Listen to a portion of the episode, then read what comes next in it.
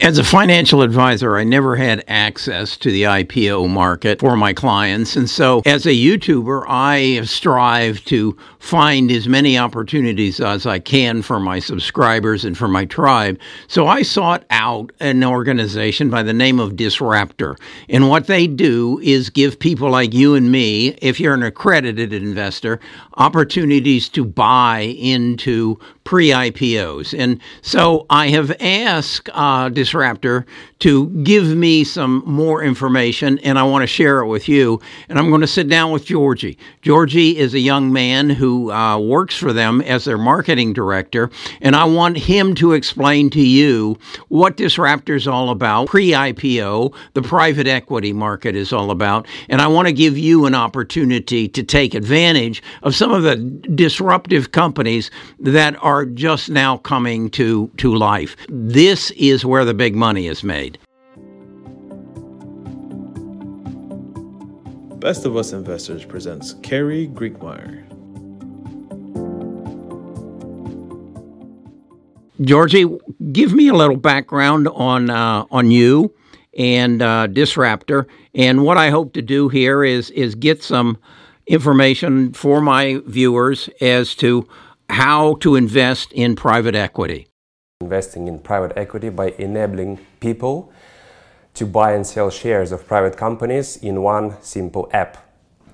Uh, I received my bachelor and master degrees in Norway, so I'm majoring in finance. I, sp- I spent five years studying this field, especially finance and fintech. Uh, I also passed the CFA program, uh, CFA Level 1 exam in December 2019. And since then, I worked in, uh, in the VC sphere. So I worked in a VC firm called Fortress Ventures. This is a uh, venture capital firm specializing in fintech investments with uh, assets under management of one, uh, $100 uh, million.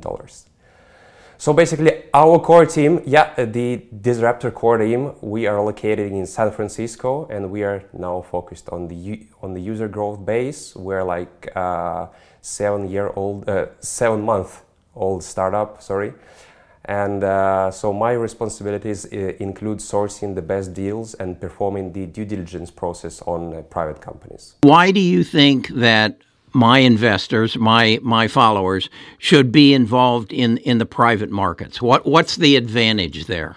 So I would basically name three reasons. The first one is the relative illiquidity of this market, and you will tell me like, what? This market is illiquid. Why should why should I uh, be there?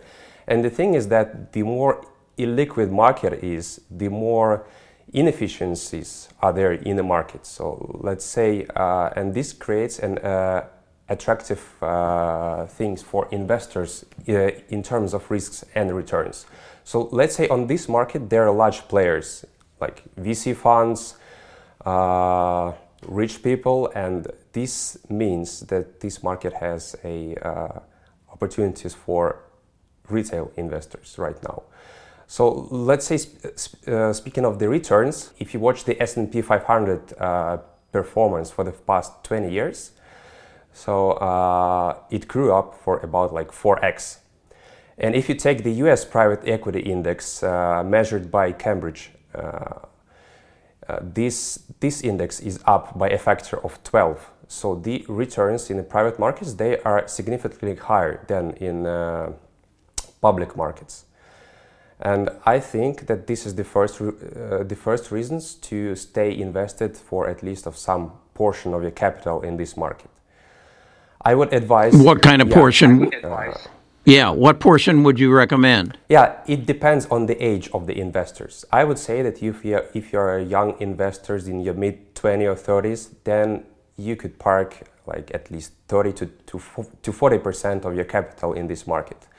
Speaking of uh, my experience, I'm 28 right now, and I have of like I think 50% of my own capital in uh, private companies.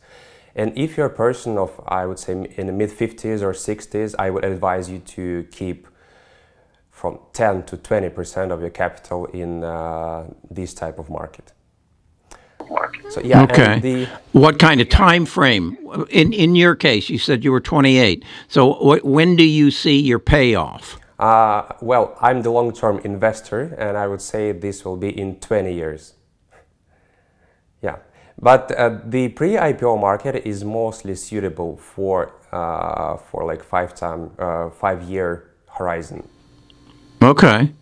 That makes sense. How does how do does this market react differently rel- relative to if in fact we're going into a recession? Yeah, that's a great question because I think many people are asking like uh, there is a recession coming. Why should I stay invested in uh, in in the markets in general?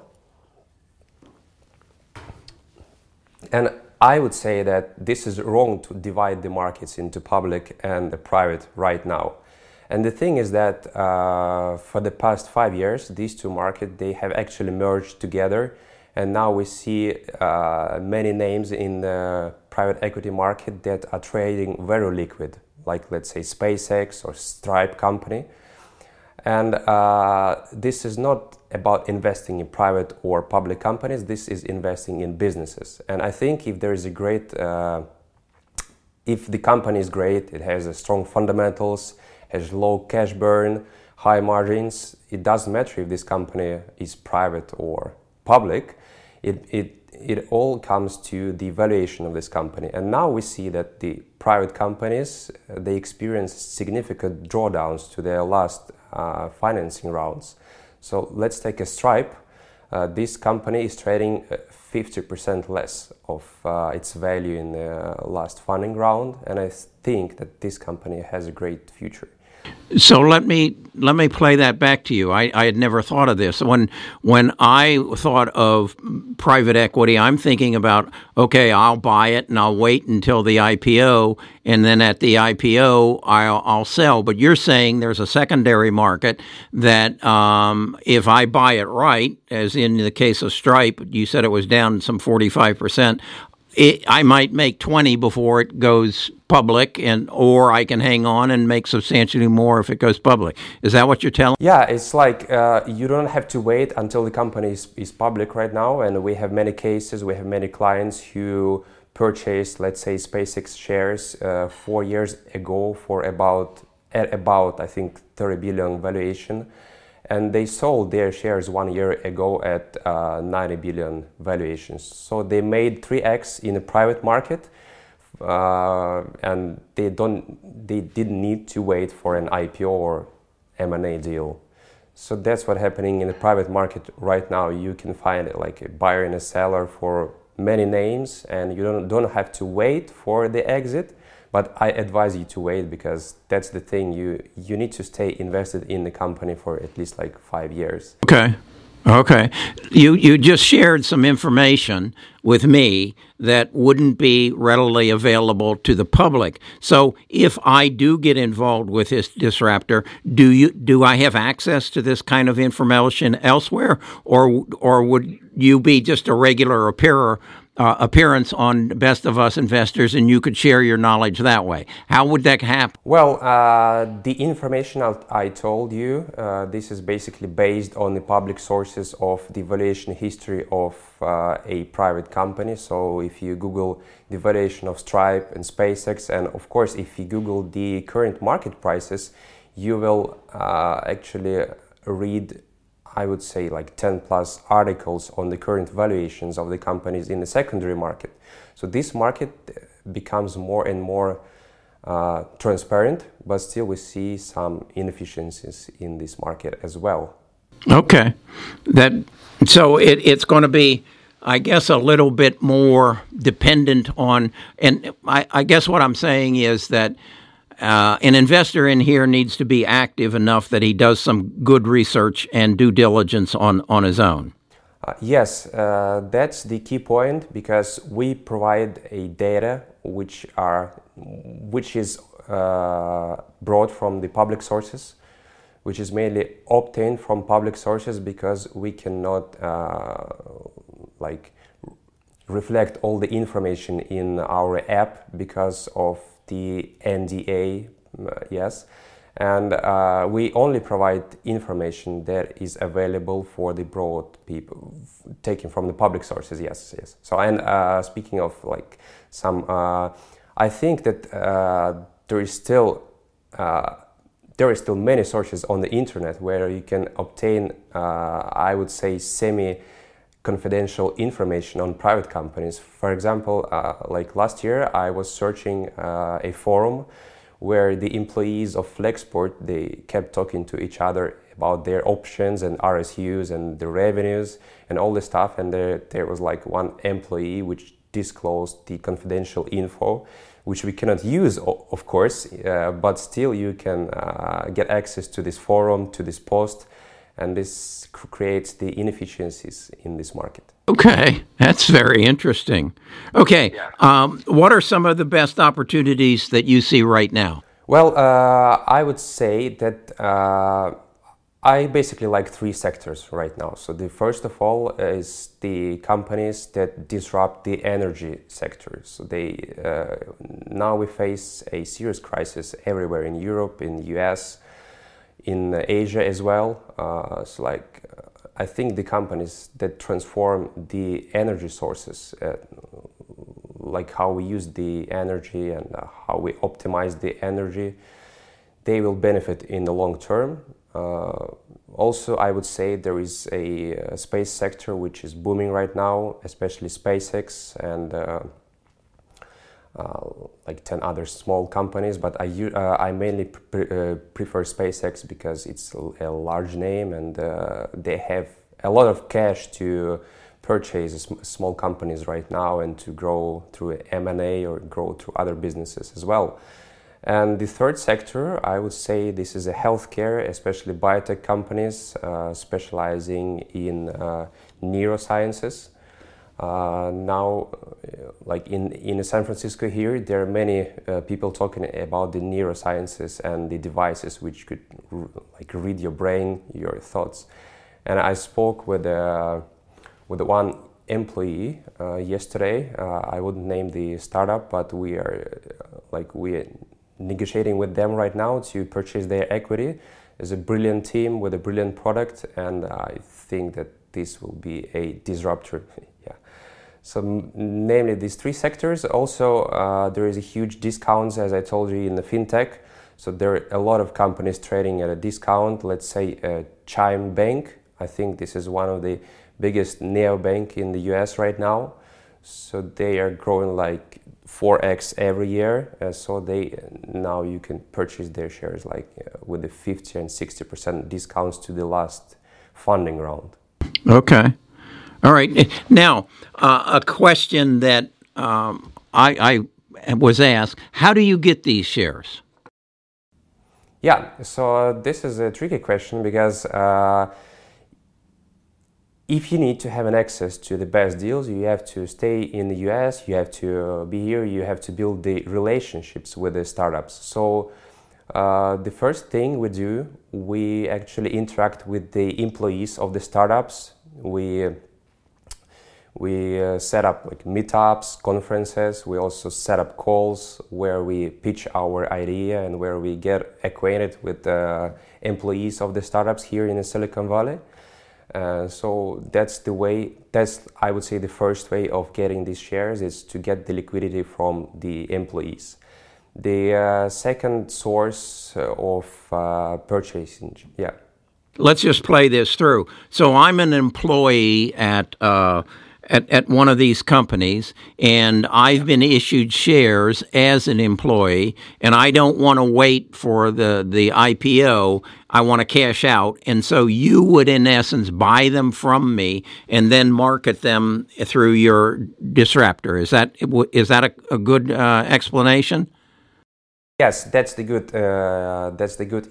that's the good intro. I would say that the majority of these employees they have options.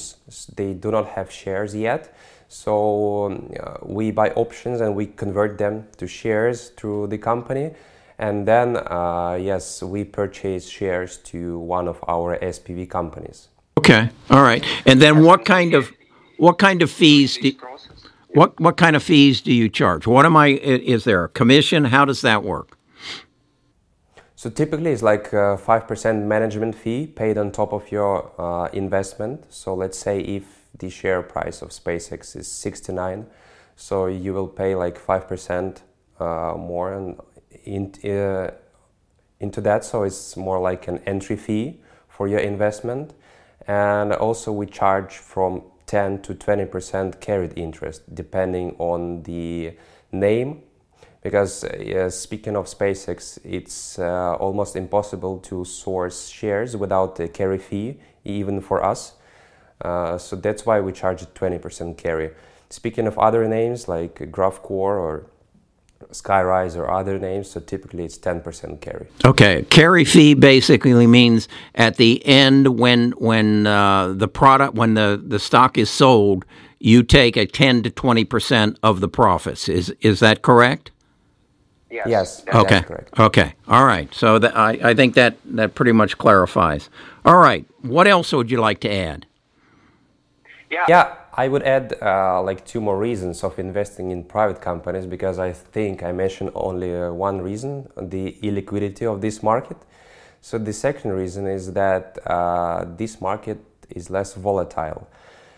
What I mean is that when you invest in the public stocks, uh, people tend to check prices every day. So, you buy the shares and then you wake up, you check your account your share is like up 20% and is you're like oh fine it's growing then i have to continue sitting in this position. And one day there is a drawdown of like 40% and you start panicking and many people they actually sell on this panic. So they sell good names on the on uh, these uh, market shakeouts and when we think of the private market, you have a position which you are unable to sell in like in five minutes. Yes, I think you you you will be able to sell it in two months, but this takes longer, and you I think you will act more properly when you hold the positions in private companies than uh, in uh, public stocks. This sounds crazy, but believe me, this is my experience. I, I, was trading like public stocks. I was an investor in public stocks, and uh, I realized that staying invested in private equity is actually less stressful and more efficient. it, yeah. you're, taking the emotion out of it, and then I think yeah. the other element of it, it, it, what as you were describing that, that's more like real estate. I really don't care what my neighbor's house sells for until it's time for me to sell my house. yes, that's that's that's actually a nice uh, comparison. Yeah. Oh, it goes up and down, and uh, okay, I don't really care. Uh, it still provides a shelter. Yeah. Oh. Yeah, yeah, it is. It is. Yeah. So, and uh, I would say that the general rule of investing in finance for me is the less trades you do, the uh, better returns you have. So that's the thing. wow, and the less emotion that's in it. Okay. Yeah. Well, I think this is yeah. very insightful. Yeah, and, and the third reason of staying invested in this market, I would say that you get an access to disruptive companies uh, and disruptive industries. There are more than, I think, 1,400 unicorns right now in the US and in, uh, in the world, yeah, in, in general. So I think that these companies they do a really great job and uh, they perform. I mean, they they do business on really disruptive industries that are not available in public markets. So that's also a good reason for for me to stay there. Yeah. And that is unicorn. What is what is a unicorn? Yeah, the, the unicorn is basically a private company that is valued uh, more than one billion dollars. Well, I, I, think that's a, a word that is thrown around a lot, and I got a lot of investors that are kind of new to this. Um, yeah. So I appreciate you. Could, could you guess? Could you guess uh, how many unicorns uh, are rising like per per month or per year in the U.S.? Like how many private companies raise their funds at one billion dollar valuation or more? Just your your guess. Didn't have any idea. Tell me how many?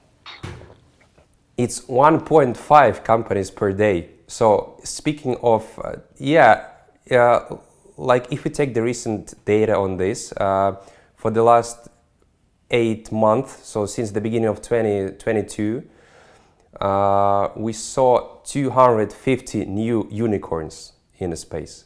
Could you imagine that? It's, it's uh, and w- when I see this data, when I see this data, I, I mean, I can't believe there is a recession here because there is still uh, many companies uh, raising uh, funds at uh, nice valuations. Yeah. What I think it shows is there is just a tremendous amount of money out there that is looking for a place to land. Yes, you you're actually right because uh, for the last two years, venture funds they have raised an enormous amount of funds. So they are sitting on cash right now. So it's the best time for them to buy companies because of the uh, sharp decline in valuations. This chart here that I have from uh, Brownstone shows that that from 2012 till uh, 2021, it went from 3.6 billion uh, to 28.3, and it's outpacing it uh, this this for 2022. So this is I, I I have always felt this is where the big money is made. Yes, they are. And right now, the private market is significantly skewed to the sell side.